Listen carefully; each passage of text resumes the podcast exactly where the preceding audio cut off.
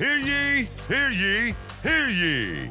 Coming to you from the Baker Law Group, Studio one oh seven, it's S O L. Live, raw, and uncensored with your host, Drew Baker.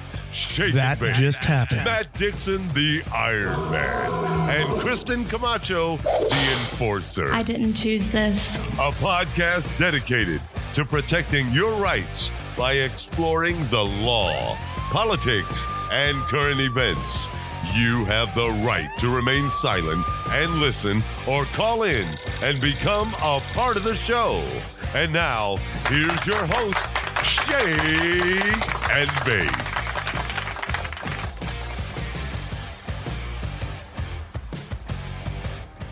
The driver who hit and killed a cyclist tonight and then drove away. Is it okay to go outside to just walk around the park? Is that safe? People walk, jog, roller skate during a shelter-in-place order from the city, in effect at least until early April. These folks were ordered stay at home, but there is an exception for what are deemed essential activities, and walking, hiking, and running are allowed. We do need to be out and about, and I think the guidance that says go and do those things, but keep your distance, I think that's very prudent, because we have to stay true to who we are. Welcome to the S O L podcast. I am your host, Shake and Bake, coming to you live from our makeshift studio in Florida today. Looking forward to getting back to the one oh seven studio. I have with me, as always, my co-host, the Iron Man. Matt, how are you today? Hey, Drew. Oh, doing fabulous today. Another uh, beautiful day, uh, stuck inside my living room. Oh, but yeah. Nonetheless, I'm here, excited to be with you again. Yeah, we're we're getting through this. That's the nice thing. I think everybody's doing a great job. We're coming to you live today from Facebook. I think we have an incredibly exciting show, and we're going to learn some things today. We have a special guest that we'll tell you about uh, in just a moment. If you'd like to call in and be part of the show today, we welcome you to do so. The number six one zero, six hundred, seventeen sixty-five is the number you're going to want to call. That takes you right to the S O L studio, and we'll bring you on. We'd like to hear your opinions and your thoughts. Afterwards, we will mix this down. We'll put it on iTunes, our website at w w w dot baker law group dot net.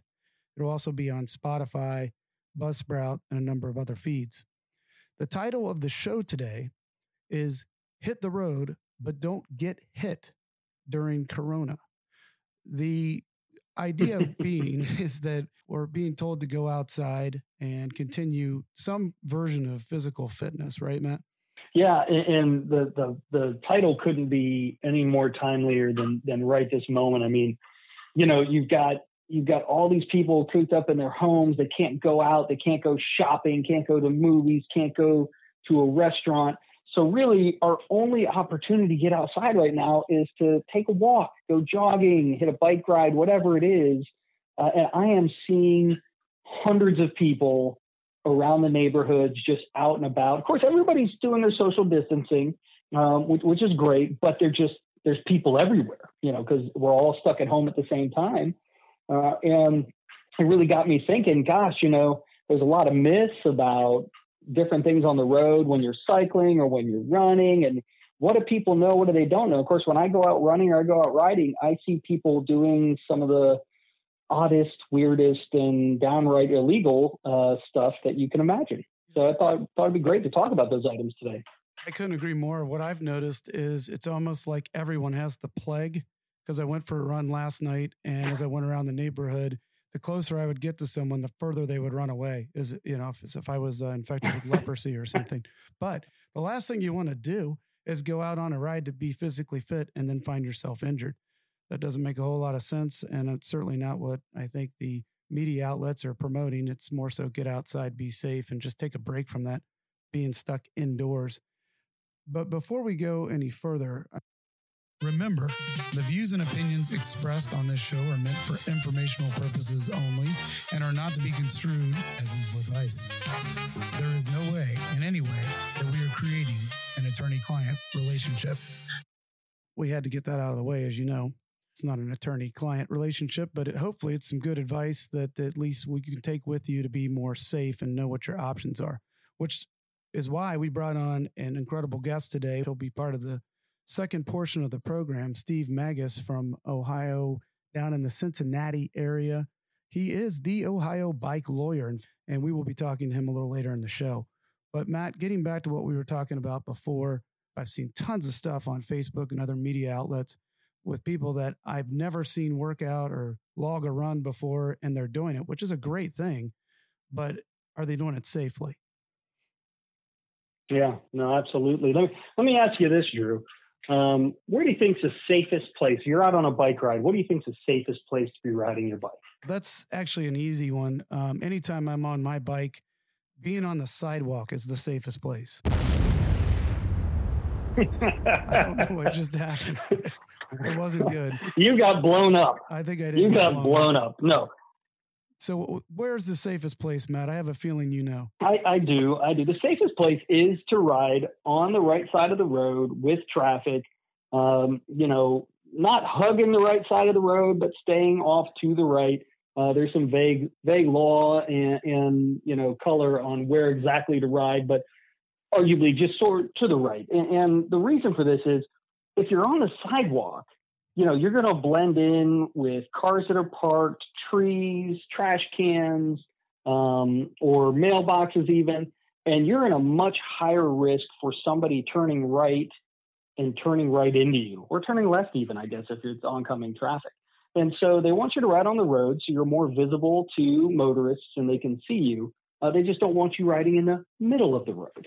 Yeah, that makes sense. Both of us have been avid cyclists for a long time, and one of the other big issues with sidewalk, there's all kinds of bad spots where you might hit those areas, bust a tire, wipe out, flip over your handlebars. Um, not that the roads are perfect and without potholes, but it does seem to me when I'm riding, I have a better view up ahead. I can see obstacles a little more clearly and don't have to constantly worry about the levels changing on the sidewalk. So I guess in hindsight, I deserve to be blown up because I didn't have the right answer. And then yeah, no, that's, That's uh, that's pretty typical for me. When it comes to residential, that's a different situation, right? So if I'm down uh, here and I'm on the, the main drag golf boulevard and I'm riding, that's one thing. But when I come into the neighborhood, none of those rules apply, right?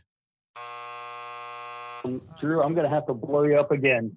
So maybe I'm wrong. What, what's the story with that? Are, the, are they the same rules? Whether you're on a main thoroughfare or you're riding through a residential neighborhood, the rules of the road apply. Uh, and you need to follow the same rules and laws that other motor vehicles on the road are following.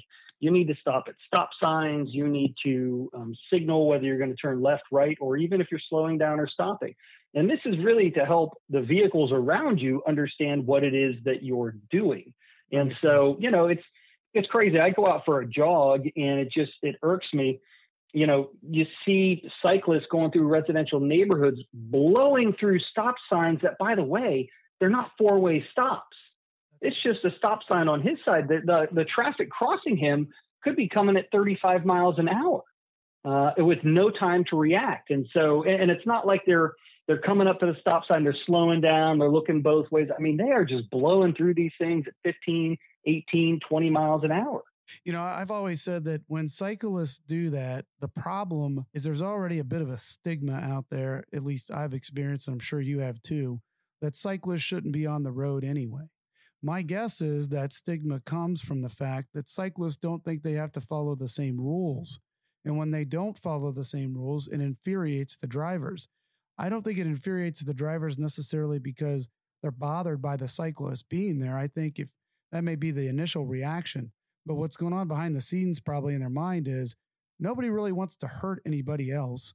And if they feel like somebody's putting themselves in a situation where they could be hurt and it could be at, at their hands of their automobile, that really bothers people. I understand why. So as a cyclist, I think you and I both agree, Matt, that trying to demonstrate that we follow the same laws as the vehicles on the road sends a message to the, the motorist that we deserve to be there, we should be there.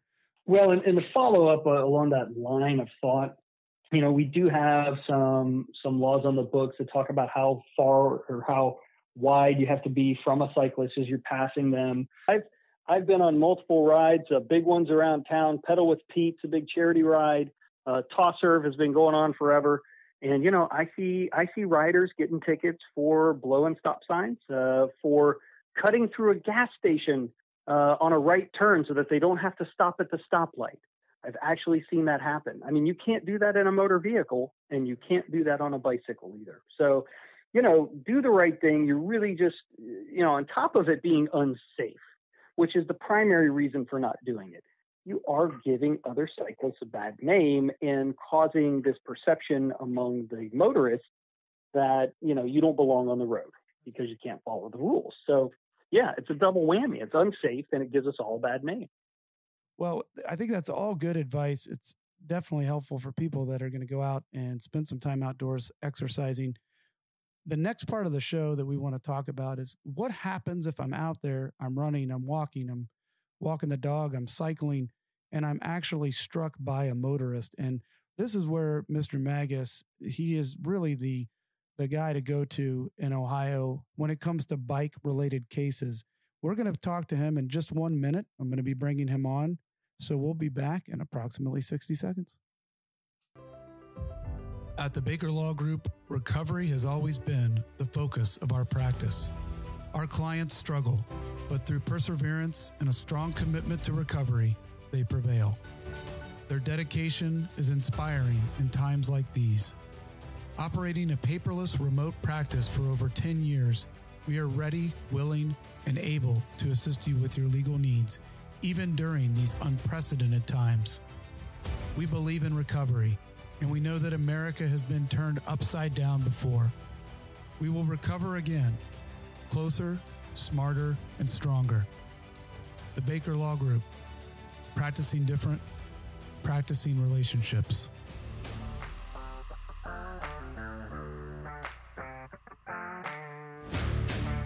We're back for part two of the show. What happens and what do you do in the event you're out exercising and you run into this unfortunate circumstance of another vehicle that strikes you? What are your legal remedies? I'm honored to have on Mister Magas today. I'm going to bring him on now. Steve, are you there? Hey. Hey, Steve. I am here. How are you today? It's um, good, man. It's a gorgeous day. Well, thanks so much for coming on with us today. Um, tell us a little bit about your practice to get started. Sure. Um, I've uh, I started practicing in nineteen eighty-two.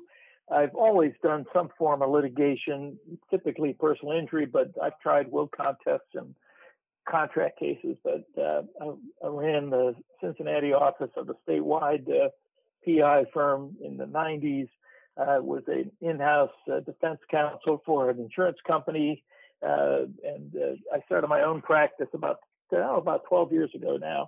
And um, I started out broad, but it's really funneled down to, to the point where today, eighty to ninety percent of my cases involve bicycles. And uh, typically it's a car versus bike, dog versus bike kind of crash. Every once in a while we get a products case where a, a wheel falls apart or a frame breaks or something weird. But by and large, these are, are traffic matters. I've done thousands of injury cases over the years, the last thirty-five years, but I've done, I've, the last count was over four hundred fifty bicycle cases alone. Um, and um, uh, I've done them here. I've, I've had some uh, calls to go into other states and, uh, and handle cases, or at least work on cases with uh, lawyers down in Florida, uh, New Jersey, and, and some other places. I've been a, an expert in a couple of cases uh, just to talk about uh, bike law and, and bike handling and those kind of things as well. So yeah, I've got probably fifty to sixty bike cases percolating right now all over Ohio. I would guess that most of those cases too involve serious injuries. The size of a car versus the size of the bike and the rider seem to be disproportionate. So I'm guessing the injuries are generally pretty serious. Yeah, I always say, A, there's no soft tissue bike injuries. You know, there's always something broken, fractured, right. something, something happened significantly. And B, uh, the, the motorist is never injured. So it's always the cyclist who takes the brunt of it. Yeah, and, and to that end, I, I I would think that most people that haven't run into this situation would be surprised by whether there is insurance available, especially through their own automobile carrier in the event they're in an accident that involves a motorist and a cyclist. So can you give us some information on that? Sure. Yeah, there's multiple insurance policies are triggered at the moment you are hit by a car while riding your bike. First and foremost is the motorist who hits you has should have insurance on the car. That's the main thing you look at. But uh, on on your side of the ledger, if you have health insurance, hopefully that health insurance pays your bills. If you have auto insurance, uh, there are two coverages in your auto policy that can come into play if you're riding your bike on the road and get hit by a car. One of those is called medical payments coverage or MedPay. Uh, medical payments coverage is like a mini health insurance policy built inside your auto policy. It applies in an auto accident, even if you're not in a car. If you're sitting on the bus waiting for the bus to come and a car hops the curb and hits you, your MedPay will cover uh, some unpaid medical bills up to the policy limits, the same as on your bike. Unless you have Nationwide, you know, if you ride your bike at all, you do not want to have Nationwide insurance because Nationwide has fought me tooth and nail for several years and refuses to pay medical payments coverage uh, to bicyclists because they don't think there's coverage. I think there is, but, you know, so we have a fight over that. Steve, that's terrible news, Steve. That's terrible news. I have, I know, I have I know, Nationwide. I actually have Nationwide. I didn't know yeah. that, so uh, maybe there'll be a call made tomorrow yeah. to fix yeah. that problem. Yeah, well, you should you should uh, call. And before you do that, you should read the case of Dye versus Grossi, D Y E G R O S E. That, that's unbelievable because it's it's a no-fault portion of the policy, too. Um, that's right. That's you know, right. You you can be the one if you're driving the vehicle. You you're the one that runs the stop sign and hits another car. That coverage is available to you, even though it was your fault. So in this instance, you're saying the cyclist wasn't at fault, and they still didn't give them the MedPay. Yeah, and and typically we don't litigate these because they're the the policy limits for MedPay are typically small. They're usually five thousand, a thousand, ten thousand. I've had one bicycle case where a, an older fellow bought a one hundred thousand dollars MedPay policy, and then he got hit by a car and had uh, two hip surgeries, including a hip replacement, and he spent one hundred thousand dollars of his MedPay. So it, it can be a very important coverage for cyclists. The other part of the auto policy that comes into play is the what's called the uninsured, underinsured motorist provision. So if you're hit, you're riding your bike, you're hit by a car, you got a one hundred thousand dollars case, but the guy has no coverage or only has state minimum coverage, twenty-five thousand dollars. If your policy limits are significant and, and greater than theirs, you can get twenty-five thousand dollars from the driver to max out his policy, and then you can go to your own auto insurance and say, hey, I, I'm an under, I'm in an underinsured situation here, and you can get up to the difference. If you have one hundred and they've got the other side has twenty-five, you get the first twenty-five, and then you can get another seventy-five uh, if your case is worth that much from your policy. So it's, you have to look at each case, but but in general, there's some good case law that says cyclists are entitled to get the benefits of the uninsured motorist coverage that they paid for. I was going to ask you if you're if you're under that uh, U M coverage, does the insurance company look at you or treat you like a pedestrian? There's a uh, That's a good question because that word pedestrian is the word that Nationwide uses to refuse to pay MedPay. Oh, and okay. um, uh, there are there is a body of case law that says that word pedestrian in an insurance policy is broader than the word pedestrian in the traffic law. In the traffic law, the pedestrian is defined as a person afoot. But for okay. insurance purposes, particularly with the MedPay, it's it's the definition is broadened. It, it applies to people that don't have feet. It applies to people being pushed in a wheelchair. If mom is pushing the baby in a buggy and they both get hit, they're both pedestrians, even though the baby is riding in a you know, you know a little buggy vehicle or whatever. So, Very interesting. So the word is that's the magic word that that uh, cost uh, me the case in the uh, in Mansfield, but um, courts on the Uh, uninsured side have expanded that uh, more broadly to include uh, cyclists in the mix. So I, I'm generally, I've never had a, a company refuse to pay the uh, uninsured motorist coverage at all. Um, you can also look at your homeowner's policy. That's another insurance policy that kicks in when you get hit your homeowner's policy provides two things. First, if you have a really nice bike, uh, you might find that you get a better deal on the bike uh, from your homeowner's policy uh, if it gets destroyed in a car crash than you would from you know, the guy that hit you, because you may have replacement costs, and so you may get a nicer replacement bike, and then your homeowner's policy uh, company will go after the guy that hit you to get their money back, whereas the person that hit you only has to pay the reasonable value of your bike, which may be less than the replacement cost. So you can get a better deal sometimes there. Yeah, and especially with some of the bikes like Matt and I would have that we've bought over the years, those are serious investments. Yeah, the average cost of the bikes, Mike, I tend to get clients who are what I would call serious riders, and and uh, they tend to buy expensive bikes, and so the average typical cost is well over a thousand, often over two thousand. I've settled a property damage claim for fourteen to fifteen thousand on a bicycle. So uh, it took a little doing to convince them, but uh, we got paid. Um, another thing that comes up sometimes is that the motorist who hit you says, "Hey, it wasn't my fault; it was your fault." Uh, right. I had a, I've had two cases, uh, one percolating right now, uh, and both involving motorcyclists who got hurt when they ran into a bicyclist, and they sued the bicyclist before I could bring the claim against the motorcyclist. Wow. I, I've never heard of that happening. So do you have some defense options then through your policy? You do. It's, it's treated under your homeowner's policy, just like a slip and fall, basically. And you report it to Nationwide, if you have Nationwide for your homeowners, and Nationwide provides a defense to you in the litigation. And so in the case I have in Cleveland, uh, the motorcyclist hit the bicyclist and sued the bicyclist. Uh, and then um, I had already been communicating with the bicyclist about the claim against the motorcyclist. I notified the carrier.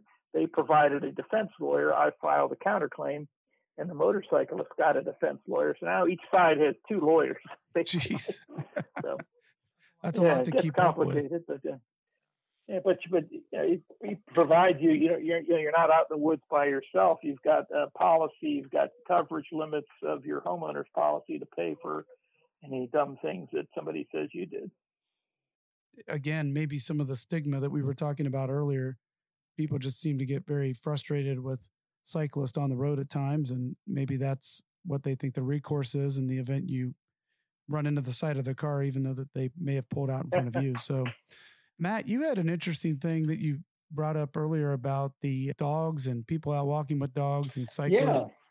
Yeah, yeah, no, certainly, you know, you, you're out, you're out today, or you're out on a trail, and there's always dogs out, uh, sometimes on a leash, sometimes not on a leash, but yeah, the scenario where you're on a run and or cycling, and somebody else's, um, you know, somebody else's dog jumps out in front of you, wrecks you, bites you, whatever it is. I mean, are we looking at a similar scenario? What? How, how do you how do you recover in those instances where there could be property damage, but more specifically bodily injury?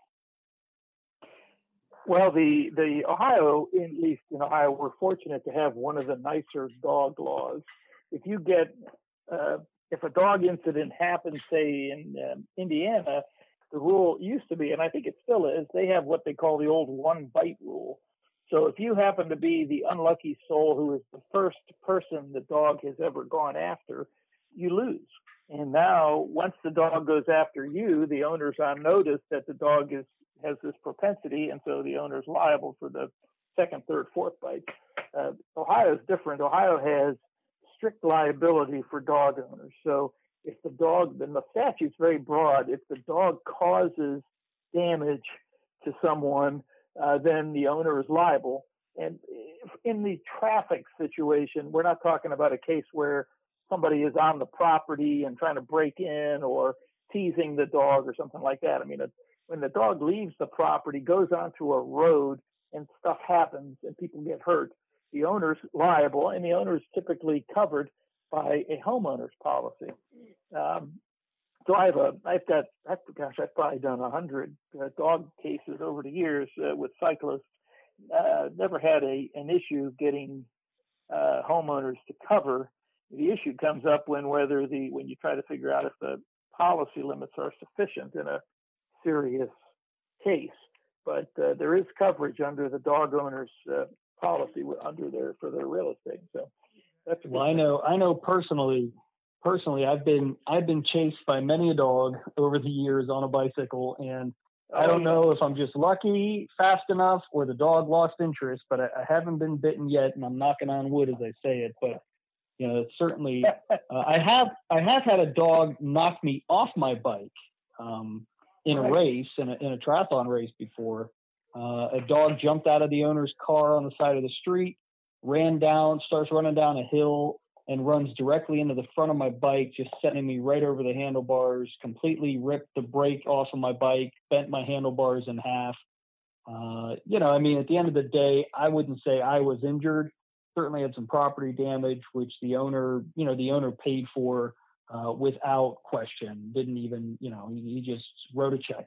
But so there wasn't ever yeah. an issue related to trying to recover on that. But nonetheless, that that's like the scenario I envision when, when there being some kind of an accident with somebody's furry friend.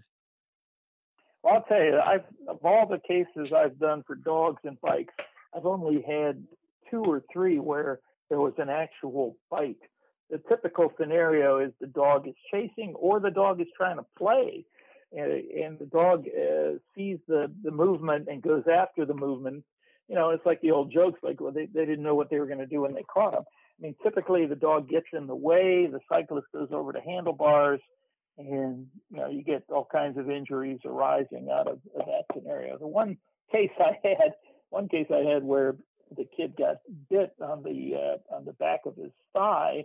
Turns out that the, the rider was a hemophiliac and had to be air cared from a ride to Children's Hospital, and we had, you know, seventy-five to a hundred thousand in medical bills from a fairly, you know, low-key bite. But because of the person, you know, if it could have bitten you, you probably would have shooken it off. But this kid had to have transfusions and uh, coagulants and all kinds of things going into him.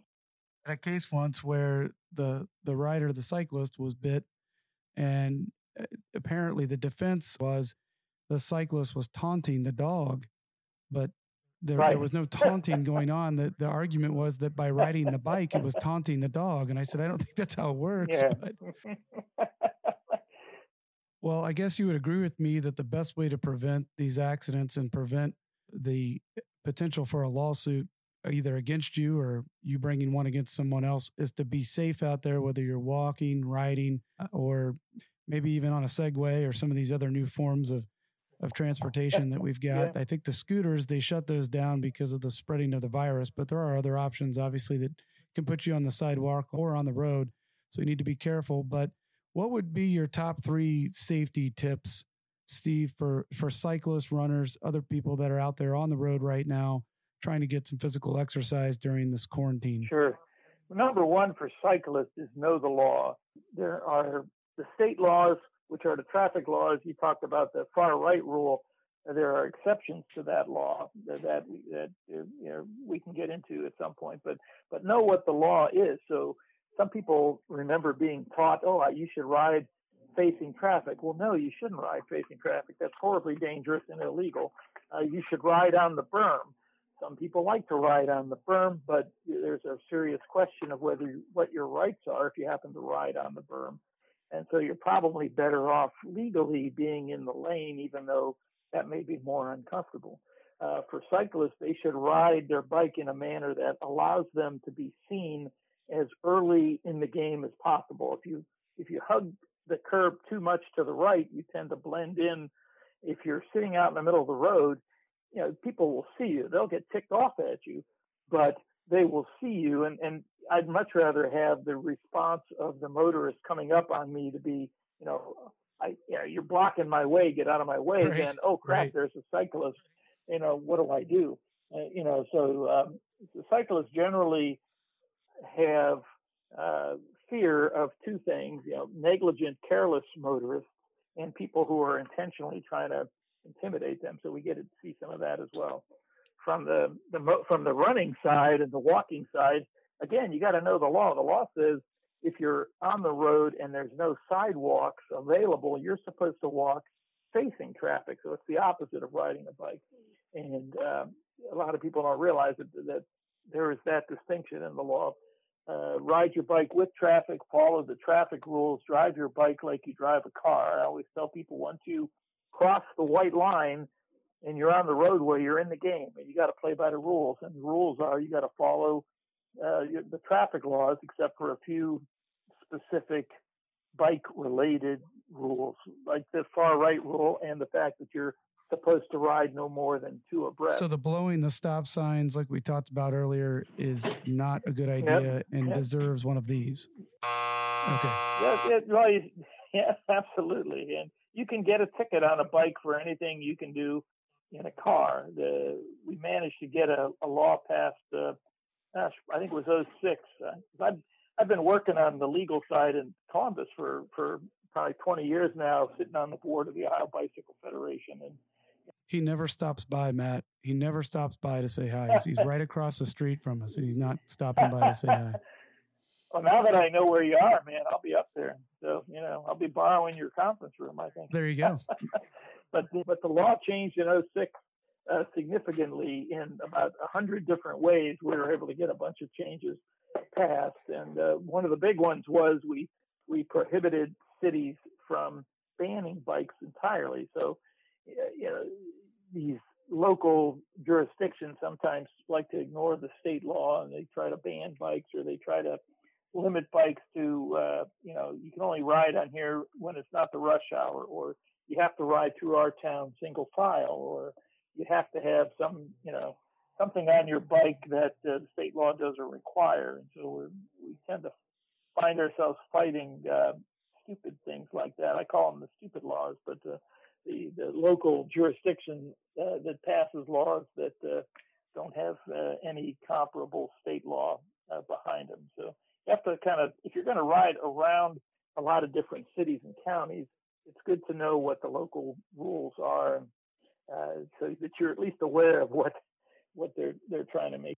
It, it does seem like as long as you, you follow the, the same traffic rules that you would driving is a, a great thing to remember, and then I would say probably as important, if not uh, even more important from being hit, is to just make sure you're visible. Sometimes you see people on bikes that they're wearing all black at six in the morning. Probably not the best choice yep. of attire, you know, put something on so people yeah. see you, so you don't get hit. Right. Well, that's a, an important rule to remember on a bike is, Uh, if you're riding your bike at a time when a car has to have headlights on, you have to have headlights on, and you have to have a tail light on. They have to meet, you know, certain specs, but basically any flashlight that you strap to the front of your bike is going to be sufficient to meet the headlight rules for bikes. But if you don't have one, you, A, you can get a ticket, and B, if you get hit, your your your uh, widow uh, may not be able to collect from the driver because you didn't follow the traffic law. All this is absolutely great information. I, I can't uh, tell you how much we appreciate you coming on today. I hear the, the clock ticking in the background. We always try to keep these to about, you know, thirty-five to forty-five minutes. We're right on time, and we certainly appreciate it. Where would people find you, Steve, other than your website, which is www. Is it ohio bike dot com? Ohio Bike Lawyer. Ohio Bike Lawyer. Ohio Bike Lawyer. Okay. Yeah, ohio bike lawyer dot com. That's a good place. Uh, my email, I'm always happy to talk bike at, at uh, bikelawyer at me, M E dot com. What about your telephone number? Yeah, five one three, four eight four, bike, four eight four, two four five three. So we do all bikes all the time. That makes it really easy when you put bike as the last four. I think a marketing guy so. must have told you that. So. Yeah, that's good. That's a good call on your part. I, I, like I, it. I, I I looked at all the bike shops, and a lot of them had that, and I thought, that's pretty clever. So, you know.